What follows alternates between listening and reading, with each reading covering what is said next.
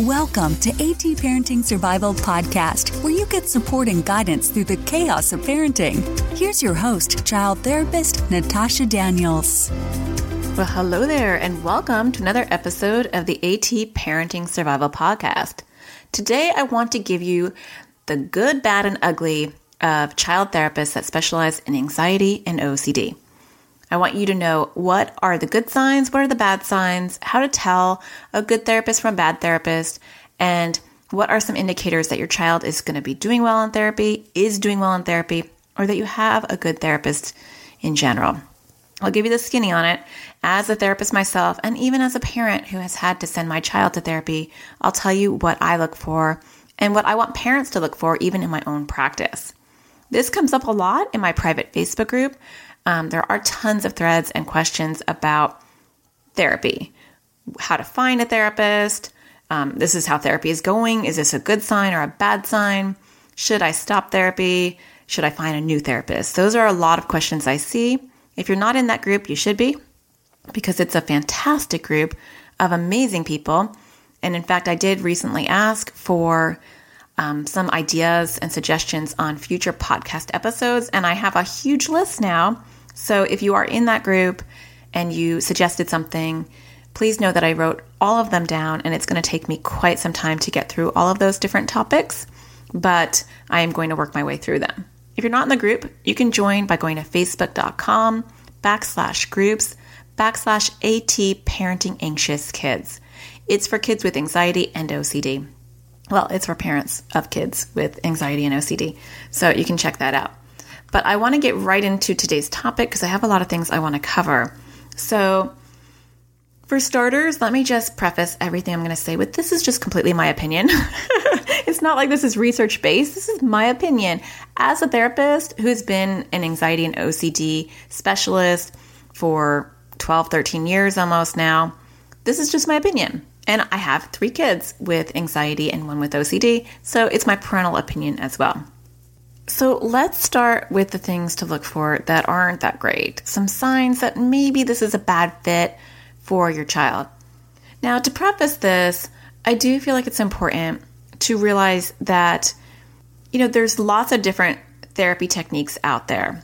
And my personal opinion is if it's working for you and it's working for your child, then that's awesome.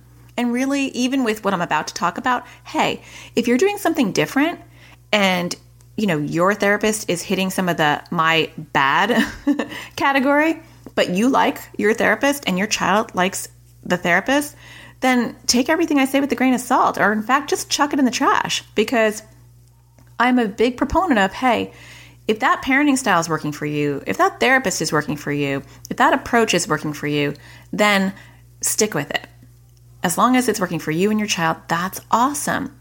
But if you have questions or you haven't found that right fit or you're not really feeling it with your current therapist, then then you want to listen to what I'm saying. So I'm saying that because I'm going to talk about a, a particular therapy approach that I feel is good and there are other approaches that I don't practice and I don't know much about. I don't know much about neurofeedback. So I'm not going to talk about neurofeedback and I don't understand the ins and outs of neurofeedback on a very in-depth level. And so I'm not going to be discussing that. EMDR is really good for trauma, but I'm not going to be talking about that for anxiety and OCD. And I'm not an EMDR specialist, so I'm not going to speak to that. So I just want to say that before I begin because there may be some of you who are in different types of therapy and you like it and it's working and you're just listening to this because you're just like, hey, it's about anxiety. I'll listen to it. And maybe some of you are therapists and you practice other modalities other than what I'm going to be talking about. And you're going to be like, hey, you might get a little butt hurt. You might be like, she's not talking about my modality or the way that I practice. But I'm not talking about you. I'm talking about things in general. So, the first indicator that it might not be a good fit, if you have a child who has anxiety and they the therapist does not treat OCD, you might want to try to find a therapist who speaks both languages. and I say it like that because OCD treatment is a different language. It is a completely different therapeutic approach. You really have to understand OCD, and it's not something that you can dabble in. For example, as a therapist, I could understand how to handle an angry child. And then, oh, you guys are having sibling rivalry issues. I can help you with that too. Oh, and your child has some mild fears. I can help with that too. And so, in general, therapists are just very helpful people. They know how to problem solve, they know how to get you to problem solve. We have like all these like staple skills that make us very effective regardless of many, many issues that you're going to bring. And so we can wear many hats. We don't have to be an expert in um, talking back. And now I'm an expert in kids who don't listen. And now I'm an expert in kids who don't do chores. And now I'm an expert in kids who are afraid of bees. No, you kind of like, you know how to problem solve, you know how to walk kids and families through their issues. And so overall, you can handle most things. There are certain topics that I think need more of a specialty. So, you know, children who or teens who are abusing drugs, eating disorders, and OCD are three topics, in my opinion, you have to have some expertise on. So, even if you're a general therapist, if you haven't had some OCD training or just have taken it upon yourself to really read and research OCD and treatment options for OCD, then you're not going to be really a good fit for a kid that is suffering from OCD. Now, if you're like, hey, Natasha, it doesn't matter because my kid has anxiety, they don't have OCD, so I am taking them to a therapist that says they're comfortable working with anxiety, but they don't treat OCD. I do feel like that may not be your first pick because, unfortunately, if your child has anxiety, they have a higher predisposition to possibly get OCD. And so, wouldn't it be great if you already had a therapist who, one, understood how to treat it so you didn't have to change therapists, two, knew what to look for because that's a really big one. And that way, if it does start to pop up, you have a professional who understands what to look for and can let you know if they're seeing those early signs. So, if your child therapist does not treat OCD, I put that in the bad category because if you're going to them for anxiety, you're going to want someone who's an anxiety and OCD specialist. That may not be possible because it's very hard to find someone who specializes in OCD, but I am putting that in the eh, eh, eh category. All right, moving on. The next one I would look at is if the therapist does not involve you at all. That is not a good sign because as a child therapist, you want a therapist who recognizes that it's not about them developing some sort of confidant relationship with your child, but it's about skill building. Now, I say this only for anxiety and OCD because there are plenty other topics and other issues where it's nice to have a child develop that bond where they can vent and process things without their parents being involved or knowing. So they have that security and confidentiality to talk about whatever. I am strictly talking about kids who are going to a therapist for anxiety and OCD. So when I used to work with all topics, you know, like if a child was going through, um, their family was going through divorce, or there was a death in the family, they may not want to involve their parents. They might want to just vent and process their feelings. But when we're talking about skill building, which your therapist should be talking about skill building with anxiety and OCD, you want to be involved. So, what does that look like? Well, at the very least, maybe they're pulling you at the very end and talking to you for 10 minutes and giving you some skills or summarizing what is happening I tend to like not combining sessions. So I either have, ideally, I'm not always, I'm flexible. So I might have a family where this doesn't work for them. But ideally, I either have the parent in the session with me, as long as the parent won't shut down the child and the child feels more comfortable with the parent, not less comfortable with the parent in the session. Or I meet with the child for three sessions, and then every third session, I meet back with the parents alone without the child there at all. So I can have a full hour of talking to the parent about all the skills that they should be using, all the words they should be using. And the way that I talk to parents is we're a team. So we're going to be a team, and we all have our roles in what we're going to be doing to help our children beat their anxiety or OCD. You want a therapist who recognizes that you play a pivotal role in helping your child's anxiety and OCD. And I'm saying anxiety and OCD, but I mean anxiety or OCD or anxiety and OCD or just OCD, whatever. But parents are there 24 hours a day. You're there when your child's having a panic attack.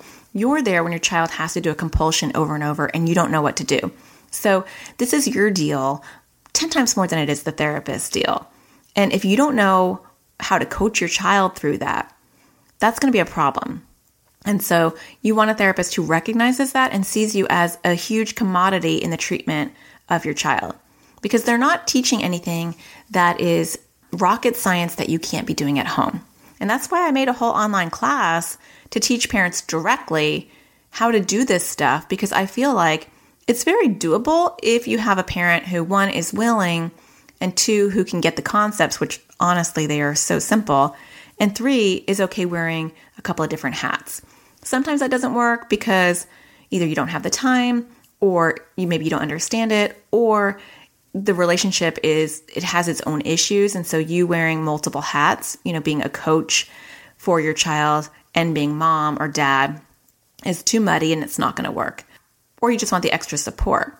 But if you're going to a professional they should still see you as a team member so okay i think i belabored that point but i think it's like such an important one that i really want you to get that the third thing that I do hear sometimes in my private Facebook group, and actually I think even parents sometimes confuse the work that I do, parents will say, I don't want them playing the whole time. So I don't want to bring them to therapy to play. So when you walk into my office, it looks like a playroom. It's filled with fidget toys and puppets and sand and uh, fidget spinners and magnet cubes and a bunch of crazy big, big box of Legos. And I've got beads where kids can make necklaces. There's lots of art supplies. And most parents walk in there and they're like, thank goodness. You know, you're our fourth therapist, and this room looks finally kid friendly. Because a lot of people bring their kids to therapists who work with all ages. So they work with 70 year olds and they work with three year olds. I personally don't know how you can work with that many different populations, but people do. And it's hard to find someone who specializes in anxiety or OCD and only works with kids. If I had my brothers, I would say find somebody who does both of those, who specializes in kids and then works with OCD. But good luck because looking for my own child, that was almost, well, that was actually impossible.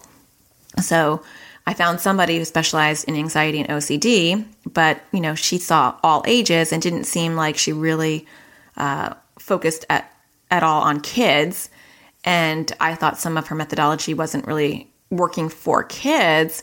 And then I have an appointment coming up for a therapist who works with kids, but from just her website, I can tell that she probably doesn't work with OCD. So it's like, ugh, how do you do that? Like, you know, it's like you find one thing and it's perfect for one area, but not the other. So, anyway, that was a little bit of a tangent. but if you come into my office, it's going to look very kid friendly. And so the kids are going to play, and I get more out of kids when they play. But I'm teaching them, and I really see my therapy more as a class than I see it as therapy because they're not going to sit there and just randomly just talk about whatever. You know, today I had lunch and Sarah was nice to me and then she wasn't nice to me. And then we watched this movie. The movie was good. We're not going to have a casual conversation. I did in the past when I worked on other topics. And I do maybe my first session just to gain rapport. But when I'm going to teach someone about anxiety or OCD, I'm teaching them skills. And so I'm going to be playing detective and finding out what's going on, like what's driving their anxiety. So that may look like a casual conversation to a parent who's not maybe clued into how a therapist would work. But then shortly after that, by the second, third session, I'm drawing on my whiteboard and I'm giving them skills, very concrete skills. And I'll tell parents, for anxiety and OCD, my therapy is is more like a class. They're going to come in, I'm going to teach them, they're going to participate, and that's what it's going to look like. But the kids do play. So they'll play with the toys around them. I normally try to have them sit on the couch, but the little ones, they roam around. And sometimes parents will be like, Why are you letting her play? And I'm letting her play because she's going to be having to talk about some really uncomfortable things. And kids do better when they're relaxed and they're playing. Now, having said that, there's lots of therapists who let the kids play when they come in and they don't really do anything structured. And so it's more of this relaxed place of just come in and play. In your play, if you bring up some anxiety, we'll conquer that. And that does have its place. If you want your child to just have a place to process their emotions, and so you're really not looking for skill building, then play therapy would be appropriate. But if you're looking for your child to learn how to conquer their anxiety, then play therapy would not be appropriate. The only time I would say that it would be appropriate is if it's related to trauma. So when I've worked with kids with trauma, trauma based anxiety, play therapy has been very effective because sometimes it's too hard for them to talk about, and so they can act it out in their play. But separate from that, let's say they just genetically have anxiety in their family, and you're bringing your child to me because you want me to skill build, them playing the whole time would not be effective at all. And so I wouldn't I wouldn't want to do that. And so I would be very careful if you are seeing your therapist just do sand tray work with your child who has like general anxiety disorder or separation anxiety disorder, not trauma based, that's not going to be a very effective therapy. Now, if it's working for you, like I said earlier, that's great and I'm not I'm not knocking it, but overall, research has shown that cognitive behavioral therapy is evidence based treatment that works. There's research that backs up the data that says CBT is the most effective approach for anxiety and OCD. Now, for OCD, I'm even more of a dictator about this. For OCD, play therapy absolutely will not work. No other therapy is really going to work on OCD as effectively as CBT. You want ERP. So I'm doing a lot of abbreviations. Cognitive behavioral therapy and exposure response prevention. Those are the two gold standard approaches for OCD. And so if you're not hearing CBT and ERP come out of your therapist's mouth when you're bringing them for OCD, then that is a bad fit. I'm much more rigid about that for OCD because anxiety is a little bit easier. First of all, you're not going to find a therapist who's going to say, I'm not comfortable treating anxiety. I would be surprised if you found a therapist that sees kids and says, I treat all kids for most issues, but not anxiety. Most therapists aren't going to say that. So you're not going to find a therapist who's not going to be comfortable treating your child for anxiety, but their methodology may not be evidence based. And so, even for anxiety, cognitive behavioral therapy is really the most effective and powerful type of therapy for anxiety. Now, for OCD, you got to run in the other direction if they're going to do anything other than CBT or ERP. For anxiety, I feel like kids could get better with other different types of modalities. It's just not going to be as quick and it's maybe not be as effective. That's just my opinion. You can disagree. That's okay. There are good things that supplement CBT. I think mindfulness is a good supplement, but unfortunately, I think there are some therapists that are you know, very gung ho about mindfulness, and that is that's the main meal for their therapy, which is wonderful for lots of other issues. But if it's about anxiety and OCD, that is a side dish, not the main dish.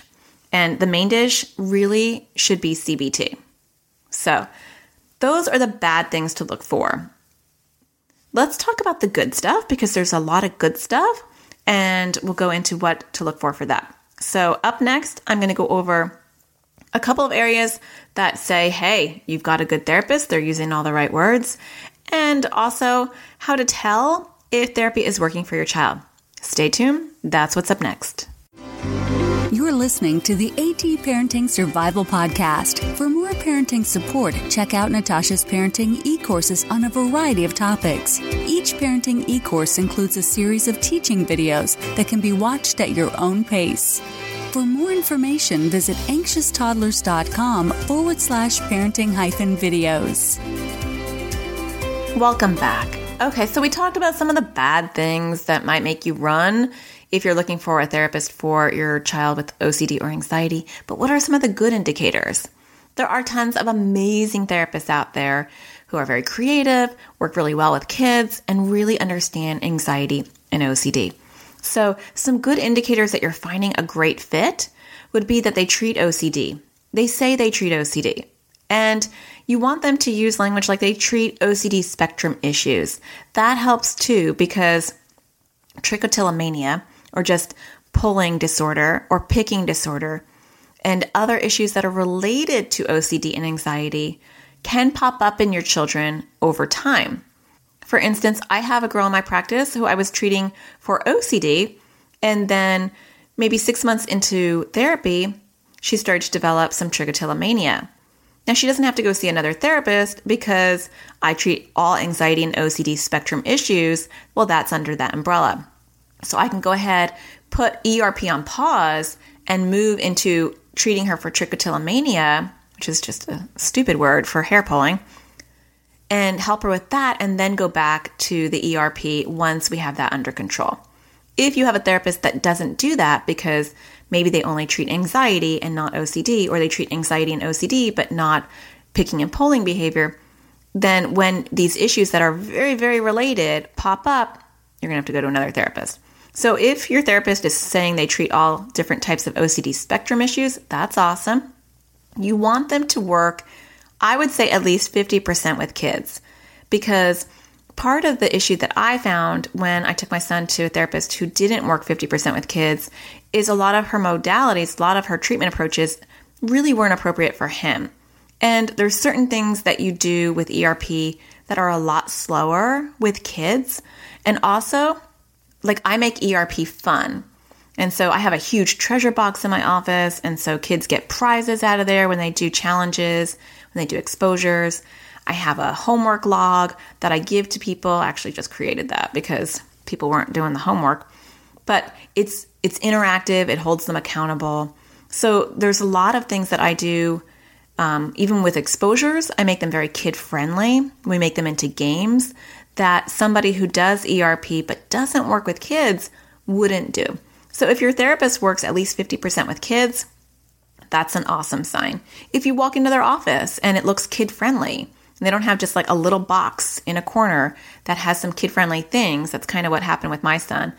That's not very kid friendly. And so even though he's pretty agreeable and he'll play with things and be happy with that, there are other therapists that would have a full office full of toys. And as a parent, you might say, well, that's not what I'm paying them for. Like, they need to get to the problem, and I'm not wasting my money so that my child can play. But guess what? If your child's not comfortable, good luck because they're not going to open up. Kids open up to me a lot more because they are always involved in some fun activity. And even if they're just sitting on my couch, I don't let them just stare at me. They're playing with something in their hands. And so it's engaging. Another good sign that you have a good therapist is that they're involving you. So you want a therapist, and I know I said this before, so I'm pretty much saying the exact same stuff, but I'm saying that this is the good stuff. But whatever, we can go into more detail. But you want them to involve you. So they're letting you know what they're teaching your kids and they're having you involved in the homework.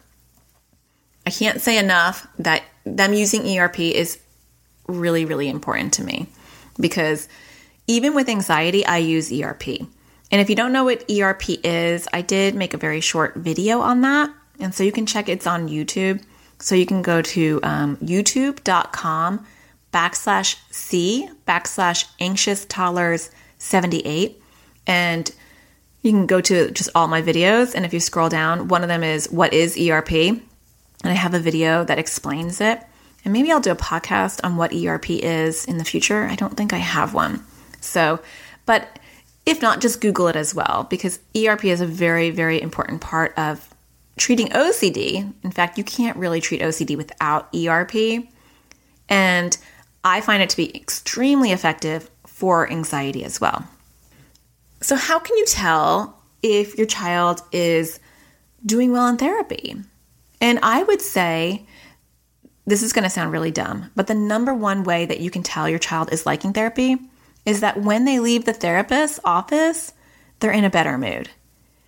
Parents will tell me that often. They'll say, Oh, you know, the relief that he felt after he left your office was palatable. I mean, he was in a great mood, he was talking more. Or I hear things like, you know, she was She was so happy when she left your office. She was much more upbeat. She was much more optimistic. Now, kids aren't going to always feel that way. I'm sure after, you know, the 10th session, 11th session, kids aren't going to be always bouncing out of my office. But more often than not, I want them to feel really uplifted when they leave. So if you're not seeing that, if your child is seeming angry or upset or they're backsliding after therapy, to me that's not a good sign. I think your child should feel uplifted. You know, that that's always my goal is to be very optimistic when kids are talking to me and praising them for every small step that they're doing, highlighting everything they're doing right and encouraging them when they have steps back. You know, this is okay. You know what? Today's the bad day, but tomorrow is going to be great. And so that's one sign. Two, if your child wants to go to therapy, and I always tell parents, therapy is not for everybody. So some kids are going to be adamantly against therapy, and you forcing them to therapy isn't going to make them any better. Because I always say to parents and to kids, I say, I have no magic fairy dust. And so if you're expecting to come in here really angry and tell me you have no problems and then want me to sprinkle some magic fairy dust and make you better, that's not going to happen because I'm not magical. And I, I tell parents and I tell kids, I'm a coach. I'm going to help guide you. I'm in the passenger seat and you're in the driver's seat. And it's like driver's ed. I'm going to teach you how to drive. But ultimately, this is your road. This is your path. This is your journey. This is your car. How to belabor this example. But I want kids to be invested. And if they're not ready for therapy, then they're not invested. And so there is a right time and a right moment for therapy. And if your child is adamantly against it and you're threatening them and you're dragging them to the office and they're sitting there with their arms crossed, giving the therapist one word answers, I'm sorry, but the therapist is not a miracle worker. It's not going to work out. And so that may be an indication that you have to put it on pause and wait until your child is ready. And even what I say to parents who are frustrated and they say, Natasha, well, what am I supposed to do? Like, yeah, he doesn't want therapy. And now what am I going to do? Because he still needs help. The problem's not going away. And I will tell parents, because I don't like to leave anyone feeling unsupported. I'll tell them that they can still come in and see me and I can give them parental skills while their child works through it. And maybe they can help their child directly, or maybe down the road as well, their child will be willing to come back in. And that's why I made my whole online class. I made two online classes, one for anxiety and one for OCD. And I did it because a lot of times kids aren't going to want to come to therapy. They don't want to talk to a stranger. They don't want to waste their time. They want to play. They don't want to talk about it with someone they don't know. Um, there's a lot of barriers to therapy, or maybe, you know, parentally, you can't afford it. It's super expensive, your insurance isn't covering it, or you can't find that perfect anxiety and OCD therapist. And so you're in a bind. And so I was like, you know, those people still need help. So if I have a family where the child's refusing to come in, I'll either say, hey, you know, come in anyway and I will help you directly, or I'll say, take my online class on OCD or anxiety. It's everything I teach parents in therapy. So when you're done with the class, it's pretty much everything I would be doing with you in therapy. And that's all I would say to you anyway. So sometimes people will email me from all over the world, you know, if I could do Skype therapy. And I really got into doing online help, you know, as far as doing these podcasts and YouTube videos and doing my website, just so I can help more people on a larger scale. Because I'm in my private practice three days a week. And so I can only help like maybe 25 people a week. And then I'm full. That's it. And my practice is permanently, well, I don't want to say permanently, but my practice is currently closed. I don't have openings for new people. No matter even if you lived right next door to me, I wouldn't be able to see you. But people want me to do Skype. And I'll say to people, and don't email me about this because I'm not responding to emails anymore. It's too much. I'm getting way too much of uh, people looking for advice and emailing me. So I don't respond to emails anymore. But I say, take my online class because it's everything I teach the people that come into my office anyway. So if your child is resistant to therapy, look for other avenues. It's not, therapy isn't the be all and end all. There are other options as well. And not every child is a perfect candidate for therapy because in order to be good in therapy, you have to be able to be willing to explore the problem. You may not know what the problem is, and that's okay. You may not be gung ho about therapy, and that's okay. But the only requirement is that you're willing to come in and not give the therapist hell for it because that's honestly not fun for the therapist. I don't like that. It's not fun for me in my day. And two, you have to just be willing to explore it and not be defensive and say, nope, nope, I have no problem. I have no problem. Because there, there's nothing you can do with that as a therapist. But parentally, you can go and get yourself some skills. And there are some amazing books out there if you're dealing with a child with OCD Besides my classes, there are really good books that you can just read and see if that's enough. You can read John March's book called Talking Back to OCD. That's my favorite one for OCD because I really feel like it walks you step by step through how to do exposure response prevention, very much like my class. My class probably holds your hand a lot more. There's like 39 videos and there's all these worksheets, and it's going to walk you really, really slowly through it. But John March's book, Talking Back to OCD, is very comprehensive and it's the same same philosophy, same idea, and that could be enough and that could be helpful. There's also some great anxiety books. I would have to say my favorite one is Freeing Your Child from Anxiety. Um, I'm not sure if I'm going to mispronounce her name, but Tamar Chansky is one of my favorite anxiety authors. She's really good. And so, you know, reading some of her books, they're very comprehensive and they're going to give you enough information to get started. And so, if your child is resisting therapy or you're having a hard time finding a good therapist, there are resources out there that can help guide you. I think another indicator that your child is getting something good from therapy is if you're seeing some progress. that sounds very obvious, right? You want to see some progress. You should see some progress. You should see some movement pretty quickly at least that your child is trying to do something different than they have been doing. And pretty shortly into therapy, you should have some new language and new tools that you're using, and you should see your child using them as well. Now, your child may not know that they're tools. So often I will hear parents, they'll come in at the end of the session and they'll say to their kids, um, and they'll make everybody feel awkward, including me, What did you learn today? You know, what did she tell you? Do you have any homework? What tools do you have? And it's cringeworthy for me because the child is like, um, I don't know. Uh, we just talked about my worries. And so that did come up in the private Facebook group. I think somebody was talking about how they didn't really, their child didn't seem like they had any tools after they left therapy. Kids aren't going to talk that therapy language. And so if you're not sure, ask the therapist. Meet with the therapist alone and say, "Can you just tell me the tools or the the techniques that you're teaching him so I know what to do to coach him through it?"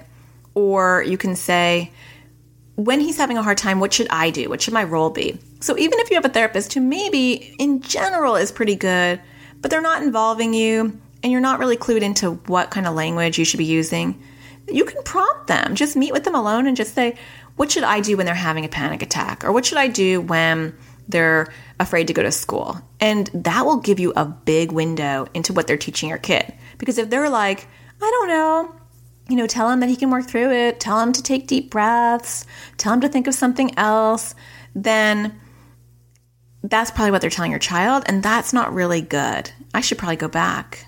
Okay, I don't have time, but let's move back into the bad category.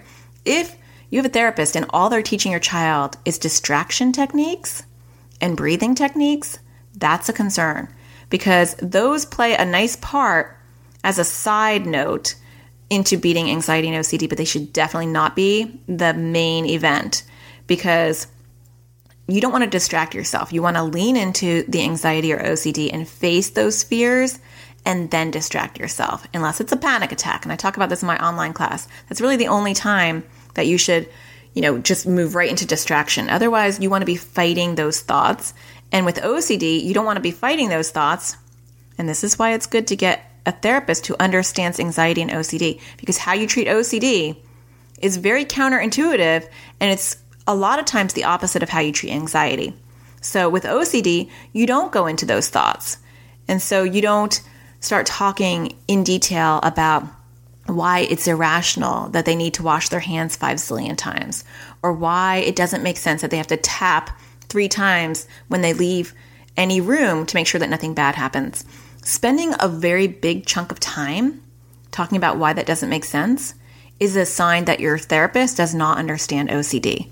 Because the cognitive behavioral therapy that should be happening with OCD is just exposing your child to the trigger and walking them through it.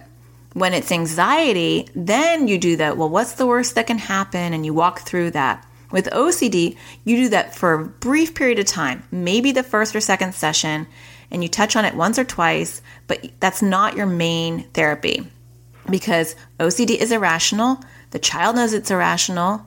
You know it's irrational, and you don't need to spend a lot of time talking about why that doesn't make any sense because they already know that.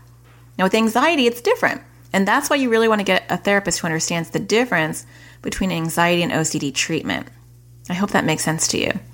So, if your child is having tools and having language, that is a good sign. And they're not just telling you, I need to take, you know, 10 deep breaths, or I need to just do square breathing, or I need to just be mindful. Those are really good supplements for anxiety, but they're not they're not CBT techniques that are really going to crush their anxiety. And distraction is really not helpful for anything if you don't know how to beat the core trigger of the anxiety or OCD. So I do see that a lot. And they say, the International OCD Foundation says that most people have been through five to 10 therapists before they find a therapist that's properly trained in treating OCD. And not so much with anxiety, but with OCD, the wrong therapist can actually do more harm than good because they can.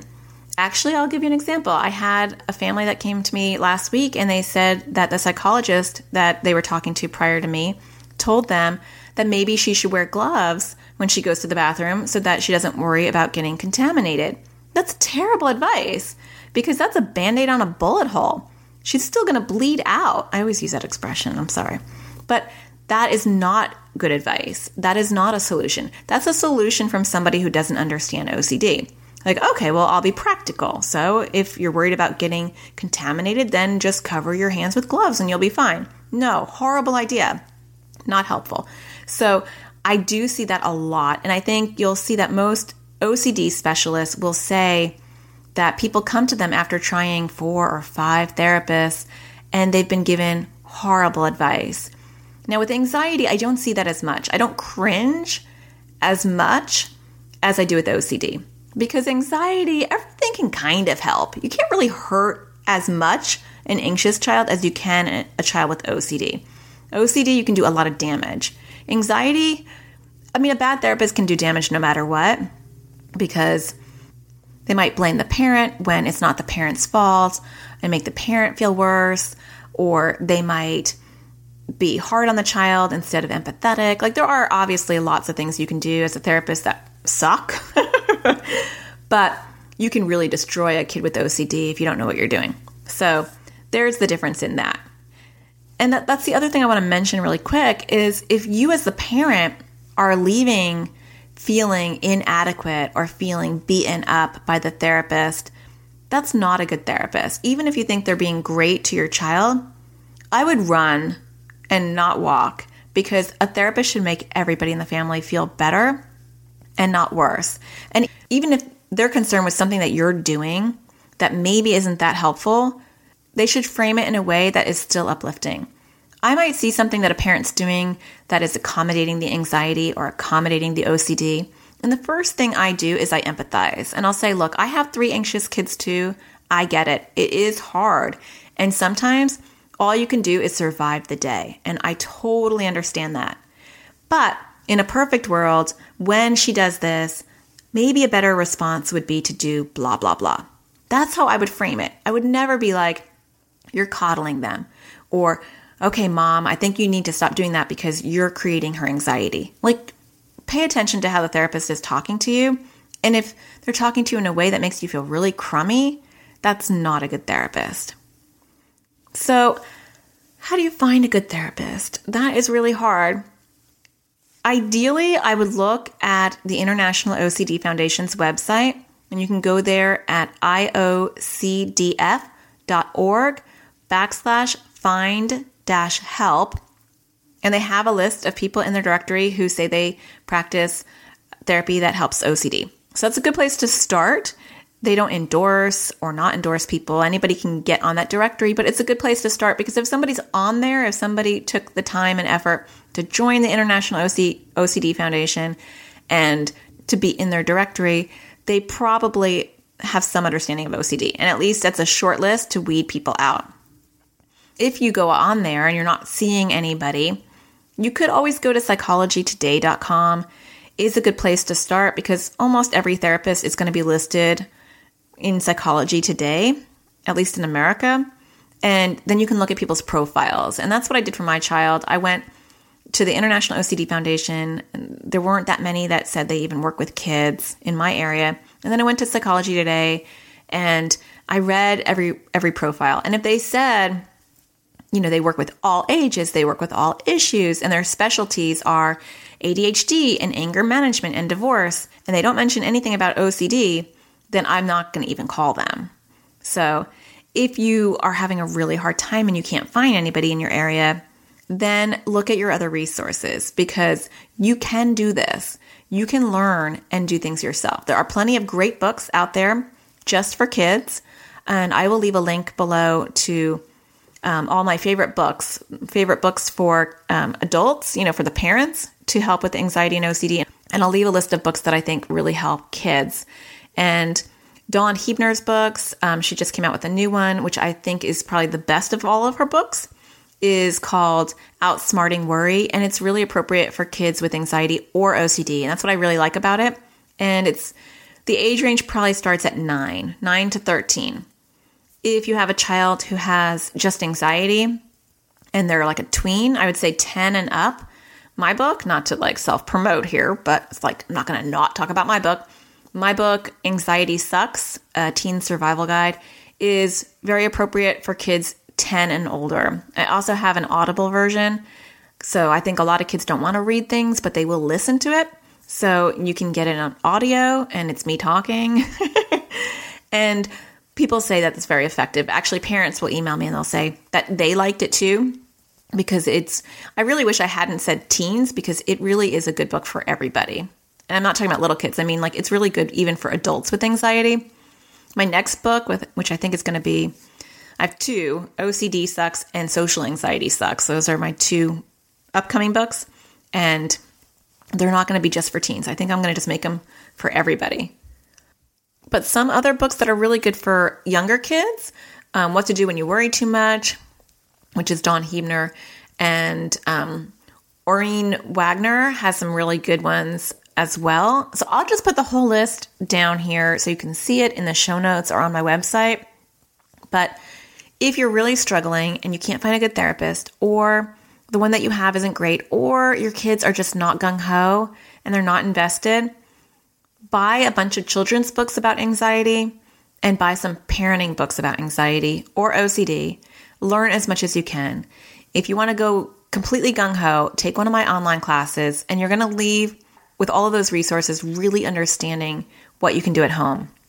And for a while, when my kids started to have all these different anxiety issues and one with OCD, you know, once a week I'd pull them into my at home office and I would try to do like a session with them. And then I realized all the work is really happening in the moment. The learning is happening when they're having the issue, not when we talk about the issue. So I stopped doing that. And I was like, you know what? This is just like a parent. All the learning and all the real magic is happening in the moment when your child is on the edge, about to go off the edge, and you talk them away from the ledge. That's when the real learning happens. And if you don't know how to do that, because one, the therapist isn't teaching you, or two, the therapist isn't even teaching your kid, then it's not going to help because an hour a week or an hour every other week in a therapy office isn't going to make or break your child unless you know how to help them as well and they know. And it has to be an open thing that everybody understands. So I hope that gave you some information on where to go and what maybe a good therapist would look like and what a bad therapist would look like just for anxiety and OCD. Not in general, but with those two issues, there's very specific treatment. And there's very specific indicators of what is working and what's not.